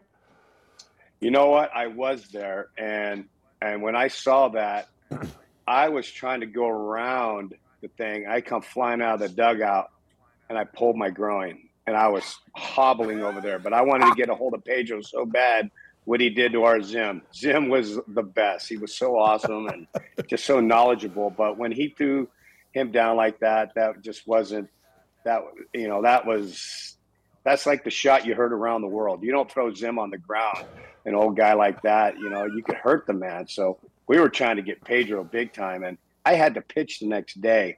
So after that, after that uh, bench clearing incident happened, I'm straight in the in the uh, clubhouse getting treatment on my groin so I could pitch the next day. And I think I ended up going out the next day and winning, but it wasn't easy. I was I was in pretty much pain because I've never pulled my groin before, and you know that kind of hurt. so you pull you, wait, you pulled your groin trying to get out of the dugout to get at Martinez. so that's actually I, when you I hurt yourself getting out of the dugout. I came flying out of that dugout. So you're in a sprint. So when you're not when you're not loose and you're tight, you're sitting there watching the game, and you and you make a sprint like that. A lot of things can happen. You know, that's you know it's. You can you can pull. I, I never knew I could pull a muscle. I knew I could pull fat, but not a muscle. But I found out that day. hey, the Perfect 33 Foundation, you're active in helping veterans. Tell me about it, please. Yes.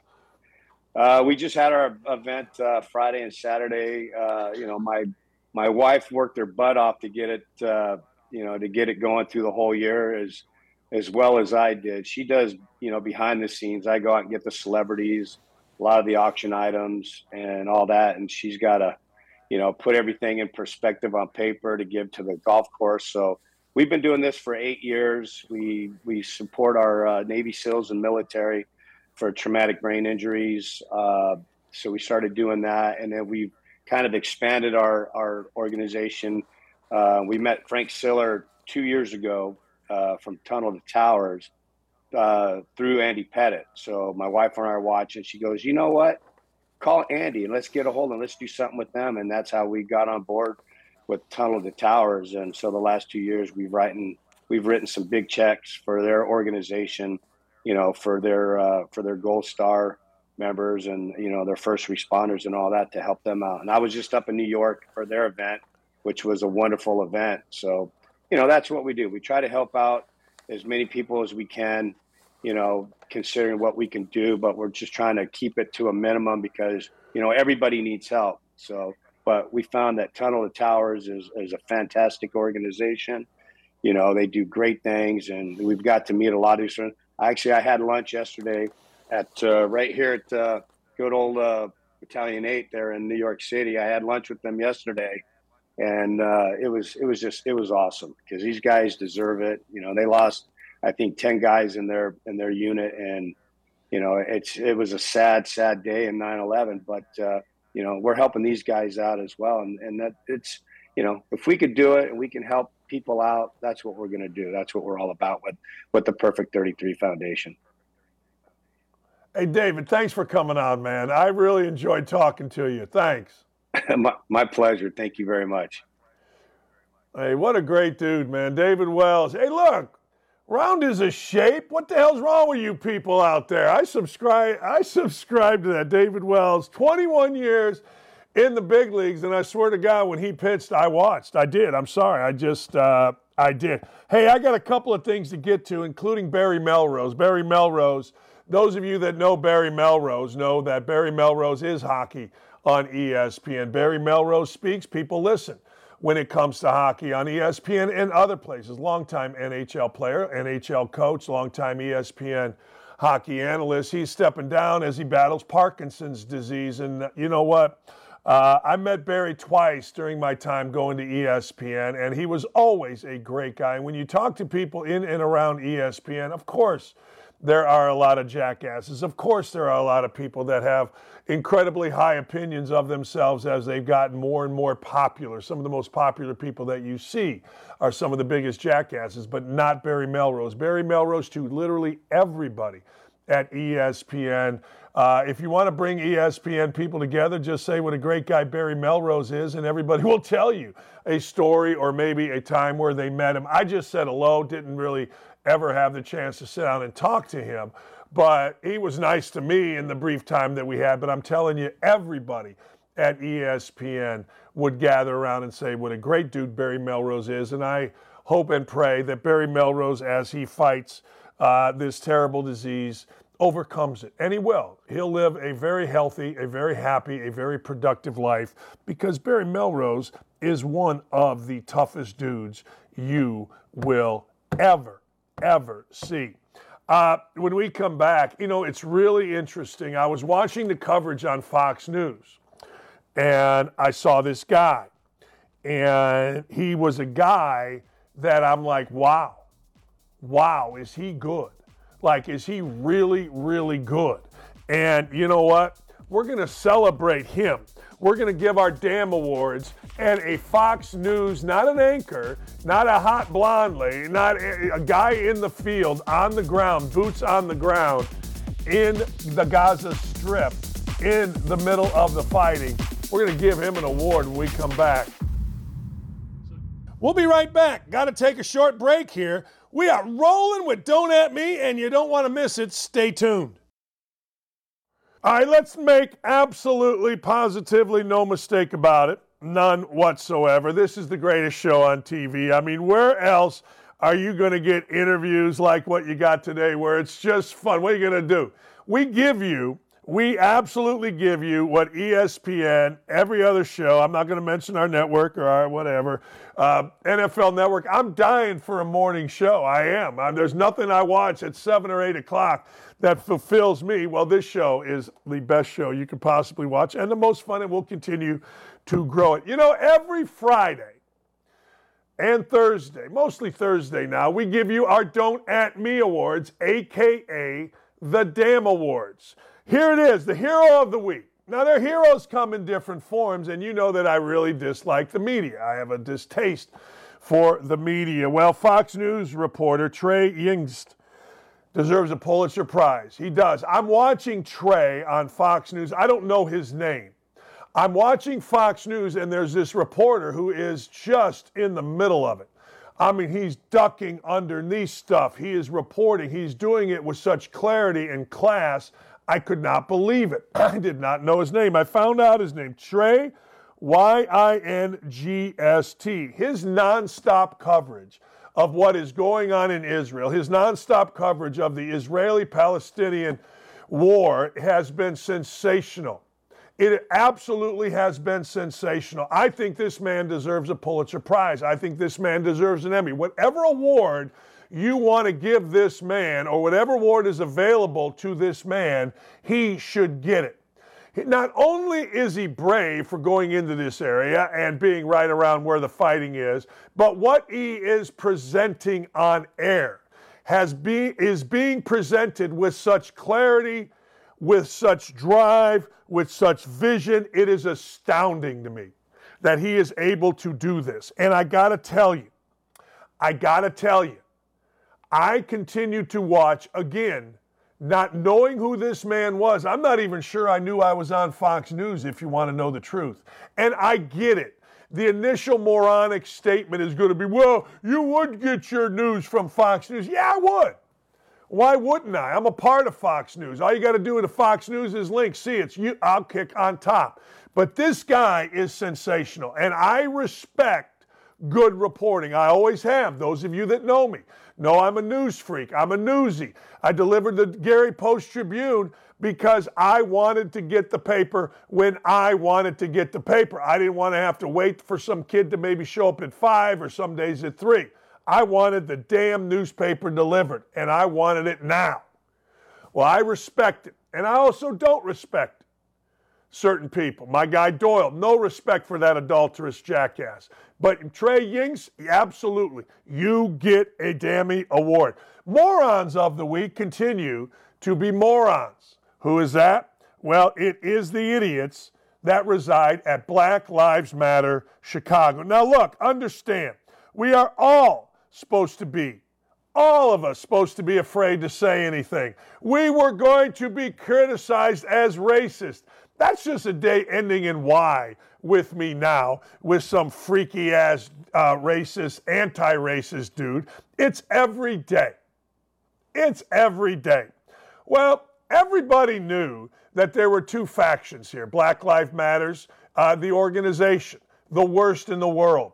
ESPN and others bought into it. Uh, Netflix and Disney had to pay for it, if you can believe this. They actually were shaken down.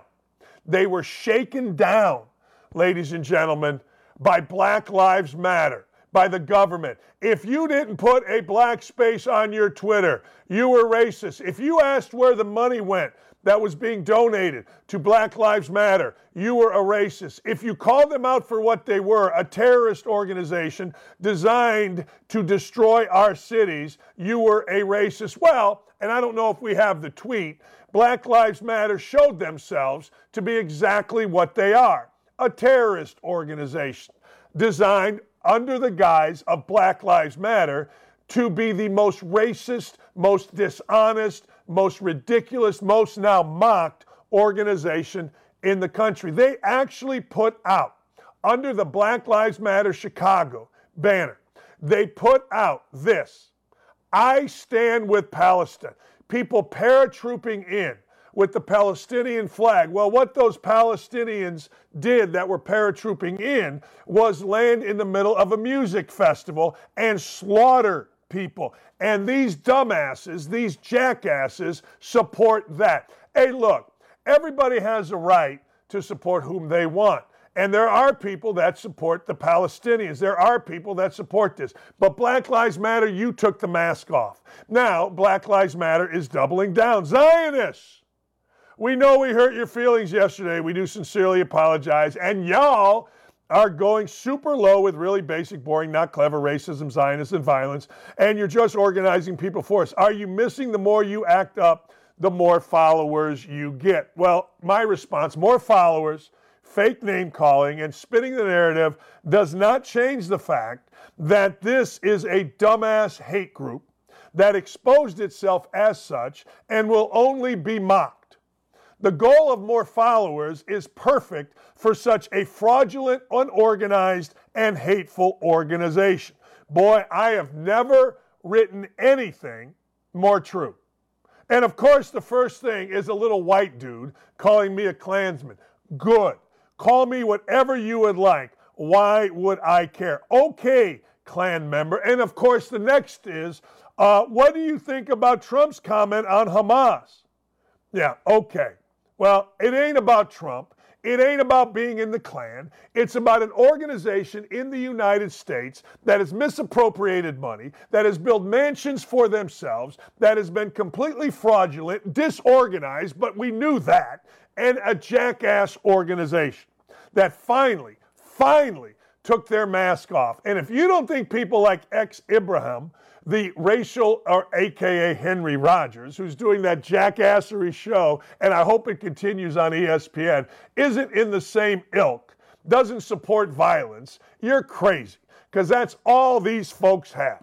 They don't have common sense. They don't have compassion. They don't have anything other than being a disorganized mess that steals from people and uses it for their leaders' mansions. And everybody's afraid to call them out. Not me. Kiss my ass. Go to hell. Black Lives Matter Chicago. Craziest story, and this will continue to be a crazy story, and it's a sad story. We touched on it earlier. The Dammy Award for Craziest Story is Sergio Brown, the former Colt, former six year NFL player, former Notre Dame football player, who has been arrested in San Diego on a warrant for murder.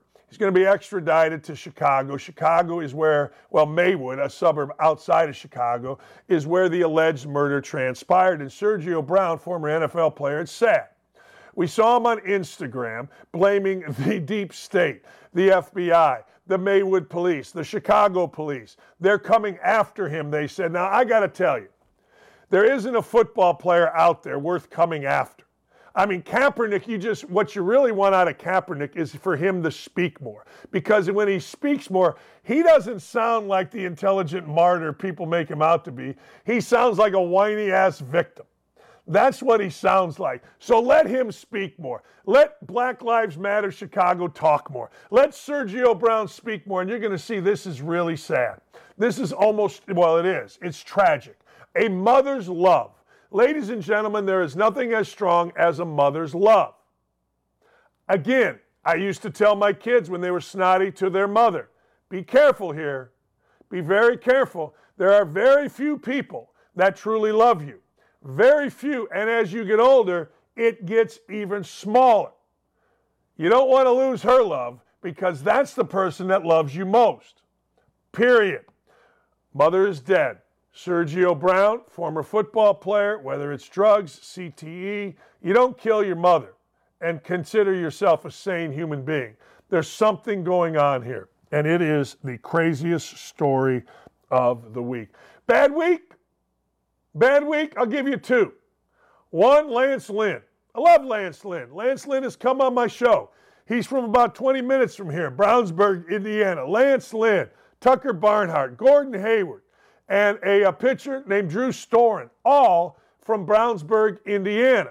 Great sports town. Fantastic. Well, guess what? Excuse me. Lance Lynn was on the mound yesterday for the Dodgers. As Robert, Roger Clemens said, he pitches to contact. Well, that contact resulted in five home runs. Four that were fair, a fifth uh, that went foul. And as Clemens said, I've never seen it. Three straight solo home runs. Home run, home run, home run. Then a foul home run. That was originally the batter ran the bases thinking it was a home run. Replay review, foul ball. Next time, next pitch, home run. Four straight home runs given up, back to back to back to back. First time in baseball history. First time in one inning in postseason history. Unbelievable. So Lance Lynn, one, I don't know, half inning gave you a bad week. But a worse week, I guess, are the Baltimore Orioles. The Baltimore Orioles had a 100 win season. The Baltimore Orioles were a great story. The Baltimore Orioles were up from the dead. I mean, from the dead, this team. This team, remember, Camden Yard, Camden Park was all the rage. People traveled miles and miles across states and countries to go to Camden, Camden Yard years ago. Well, they did something stupid at Camden Yard. They moved the fences back, they raised them, and then we didn't see all those great catches over the wall at Camden Yards. Well, guess what? People stopped going. The team was awful. Small market team, bad management. Don't know. They weren't any good. Back in my day with Earl Weaver and Jim Palmer and, and uh, uh, Cuellar and Dobson and all the, hey, they were great. They were fantastic. Not anymore. Not for years. Well, they won 100 plus games. They got into the playoffs. They faced the Texas Rangers. They got their ass beat. I mean, they got swept. First in the AL East, which is remarkable because you got the big spenders, the, uh, the Boston Red Sox, and of course the Yankees. And you've got Tampa Bay, who runs as good an organization, fan, fans aside, as there is in baseball. Man, you got swept. That, ladies and gentlemen, mm, mm, mm, mm. That's a bad week. All right, we talked about Robert Kraft earlier. And I will tell you, Robert Kraft is 1,000% going to fire Bill Belichick if this keeps going. Now, you're going to say it's not going to be a firing. They're going to say he left on his own. That's fine. You can say whatever you want. But this doesn't even have to be 72 to 3 over the last two games, which it was. This can just continue to be losses, losses, more losses, and Belichick's going to be gone. Robert Kraft, though, is bigger than his sport. He's bigger than football. Robert Kraft is a, a Jewish man. Robert Kraft had this to say about Hamas. It's horrible to me a group like Hamas can be respected and people in the United States of America can be carrying flags or supporting them when they are preaching hate and destruction. We have to fight hate in this country, and part of it is the education. Do people know that Hamas is preaching the eradication of all Jewish people on this earth? Yeah, but what? No, uh uh-uh. uh No. Mm-mm. There is no yeah, but. There is not, well, they, no. There is none. If you are supporting Hamas, you're evil. You're supporting evil. It's what you're doing. Because that's exactly what Hamas has. Bruce Pearl gave a magnificent, magnificent history lesson yesterday. He did. Tremendous. If you disagree, you disagree. But to openly support hate and respect hate just shows you're an idiot. And Black Lives Matter, you're idiots. Uh, a little lighter subject. People, particularly here at Outkick, we're wondering you know, Shedeur Sanders, son of Deion Sanders, quarterback of Colorado, has had a great year. I mean, he has been clutch, and when clutch has been needed, he has been a star, maybe the star of college football. Really. If you're going to say who's the breakout star, Everybody knew Michael Penix, Bo Nix going into the year. Everybody knew Caleb Williams, but not too many people knew or really respected coming from Jackson State, Shedeur Sanders. But let's get to the most important stuff. How does Shedeur Sanders not have a watch deal according to his dad? Shedeur Sanders always shows the watch that he has, the watch that he bought, the Rolex, I'm guessing, that he flashes. His dad wants to know how does he not have a watch deal? The kid should go buy his own watch. Apparently, new study out, he's getting 4.2 million in NIL value. We're on a bigger stage, first of all. Uh, all much love to DJ Khaled. He's the one that stamped it. I'd love to see it because it's hilarious to me. He and joke, he and I joke about it on a daily basis. We've just got to get him a lucrative watch deal. He can't keep doing it for free. We got to capitalize on it. He's my son. We got to capitalize on the moment, right? Yeah. Why not? Absolutely. We need Shedeur Sanders to get a watch deal. I guess. Yeah, it's unfair. Oh, stop it. Just stop it. Uh, the NFL is considering a fine to George Kittle. What's George Kittle's crime? Well, George Kittle wore a t shirt Sunday night that said F Dallas.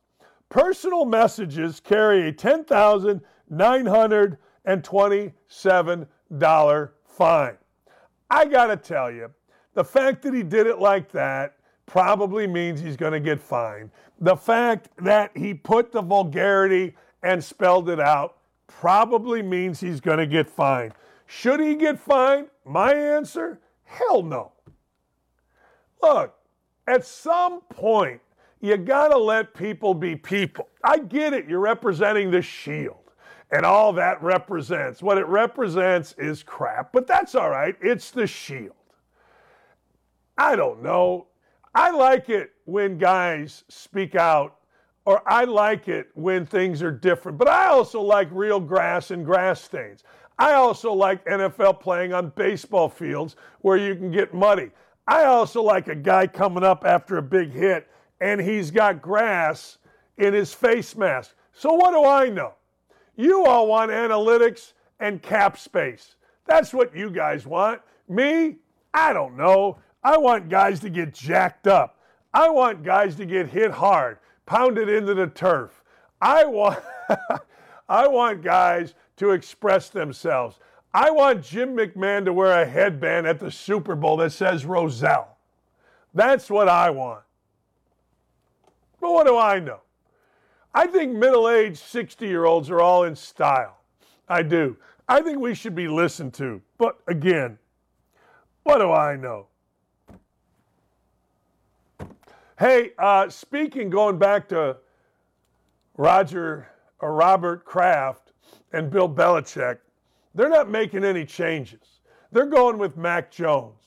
Well, I guess you got to, don't you? Here's the deal. I said this earlier. Mark my words, Robert Kraft will fire Bill Belichick at some point if he has to, and he will have to. You can't go at it with anybody but Mac Jones. You drafted Mac Jones. You know, you know he's the best quarterback there. You've seen all the practices. You're supposedly a savant in football. You got nothing but going at Mac Jones. Um, it wouldn't be a day if we didn't have Richard Sherman or some wide receiver going at it. Richard Sherman, who is arguably the worst analyst on TV, you'll see him tonight. He's horrible, and at least on Fox. I haven't watched him with Steve with uh, uh, Bayless, but he says CeeDee Lamb isn't a wide receiver one. He's overrated and clearly not a wide receiver one. Well, there you go. We have to throw it in because it wouldn't be the NFL with dumbass ex NFL player taking personal shots at wide receivers or at current NFL players. We saw we saw it with Rodney Harrison, we saw it with some dude named Donte Whitner, and now we're seeing it with Richard Sherman. Remember, the Indy Star will tell us when Richard Sherman acts like an idiot. No, He's really smart, every white media guy had to remind us. He went to Stanford after Richard Sherman acted like a complete dumbass uh, with what's her face, uh, Erin Andrews. Yeah, no, he's really smart. Okay, all right, if you say so. Hey, Tiger Woods and Justin Timberlake want to open a sports bar in St. Andrews. Tiger Woods and Justin Timberlake. Timberlake has a pretty good spot that I go to uh, on Broadway, kind of away from all the honky tonks in Nashville. I kind of like his spot. Woods and Timberlake submitted plans to the Fife Council to take over a 1930 cinema in town called the New Picture House that would see uh, that would see just three screens of cinema being retained. The St. Andrews Community Council uh, his member, Neil Thompson, made it clear to the Courier that he's solely against the proposal. What's next? Trump buying the West Sands for a hotel. I find this very disrespectful and a bit cheeky. It's cheeky. I agree. Look, I just had a bunch of friends went to St. Andrews. All right? I did. And they said it's awesome. They stayed at the hotel. They spent a lot of money. I'm going to set up, I am, my friends, to go to St. Andrews on a golf trip, probably in two summers, not this coming summer, but the next one and I can't wait. I got to do it before I'm dead because you walk a lot. I, they all told me the charm of St. Andrews is still there. I don't need Justin Timberlake and Tiger Woods opening a spot there. I don't need it. I don't need Timberlake in there. Timberlake's got a nice spot in Nashville. Uh, Tiger Woods got more money than God. And people are mad.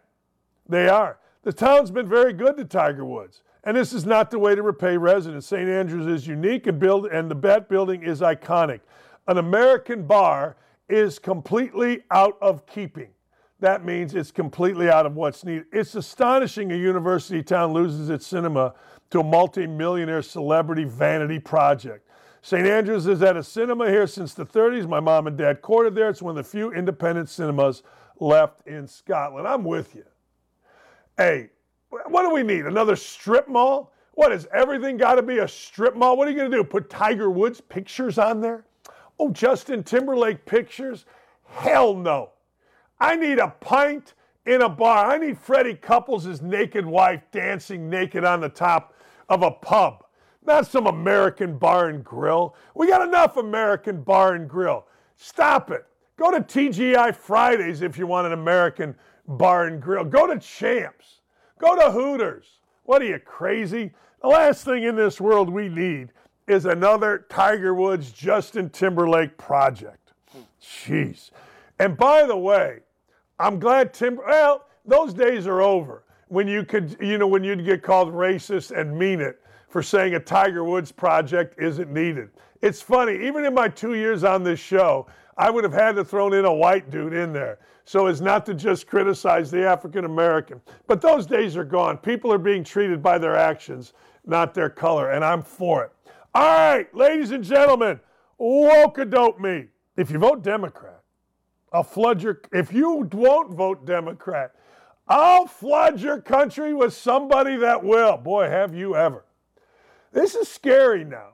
You know, this is a lot of joking. It's true, though. They're going to let everybody that comes across vote as long as they vote Democrat. They're giving them more money than people that have worked their whole lifetime make off Social Security. But the bigger issue is how many terror cells have been allowed in under this idiot? How many? I guarantee you there's a bunch. A ton of dudes coming in here, military aged people coming in here. Now, I'm telling you. I'm telling you, and I'm telling you more. It is, ladies and gentlemen, it is the biggest attack on our country, I believe, since 9 11. What's going in in our open borders. Not going to happen today, probably not going to happen tomorrow, but it's coming. You don't let people in undocumented, you don't let military aged young men in out of prisons at different countries and think something heinous isn't going to happen in our country. Let me ask you a question How are these people going to live? How are these people going to interact? How are these people going to survive? I'll tell you how crime. Sponsored by Iran, sponsored by the enemies of the United States. And if you don't think so, and if you think that's some type of sexist, racist, misogynist, whatever ist rant, then you're just simply not paying attention. You're not. I don't what to tell you. You're simply not. Next! Uh oh. Ship, a captain's going down. A, a ship's captain's going down with his sinking ship. Captain Biden goes down with a lifeboat. Not my fault. Nothing is this guy's fault. That's the thing that maybe irritates me, other than policy. Policy irritates me to no end that we leave open borders. We have no idea what we're doing. We're completely inept. But what bothers me on the side of that is it ain't my fault. I didn't do it. The previous administration, how many years do you have to be president before you take the blame for what's going on in our country? How many years? Does that have to be 10? You can only be president for eight. This clown ran on the buck stops here. I will not divide. I will bind. Really? Everything the guy talks about is the other party. I will be responsible. Really? Biden and his dipshit cronies have taken responsibility for absolutely nothing. The only thing they take responsibility for is when gas prices, for whatever reason, go down 10 cents to like seven bucks a gallon, and they go, see, see, look at what we did. It's ridiculous. They have divided this country like no other when they asked for your vote to unite the country. They have blamed others like no other. When they told us during the election, we will be responsible, we will fix, they haven't done squat. They haven't done nothing. They've made the world more dangerous, our country more dangerous. They've enabled, uh, they've enabled, ladies and gentlemen, excuse me, they have emboldened criminals. They have corrupted every form of government in every area, including the prosecutor's office here in Indianapolis, and they have been ridiculous. Next! Is there a next? How celebrities look when they advocate for climate change from their private airplane. It is amazing. No, it is amazing. These two idiots are simply doing what everybody else in Hollywood does, and that's be fake. I don't even want to talk about how dumb these two are. Uh, and I got to tell you, Mila Kunis, she ain't that hot without the makeup. I mean, she's not. And the other guy ruined two and a half men. Yeah, he did. So both of these people can rot in hell. But the bigger issue is this the hypocrites. It's amazing how liberals can just be hypocrites and keep going on with their existence. Bill Gates said, Yeah, I fly private but the money I raised offsets. Okay. Okay. All right. There you go. Hmm. It's the way of the world. Ladies and gentlemen, This might have been our best show ever. I almost say that every day because our shows are fantastic. We're going to get it right. We're going to get where this thing is the most national show in the world. But I thank you for your constant support. I thank all of you that are all day on the YouTube chat. I thank all of you, all of you that participate, even guys like LPG Rules that just simply support blindly the most corrupt president in our lifetime. It is glorious. Have a wonderful, wonderful afternoon. Thank you to everybody on this show. Beth, awesome job booking two wonderful guests. Haley and Katie, uh, Ryan and Dylan, thank all of you. We will see you tomorrow.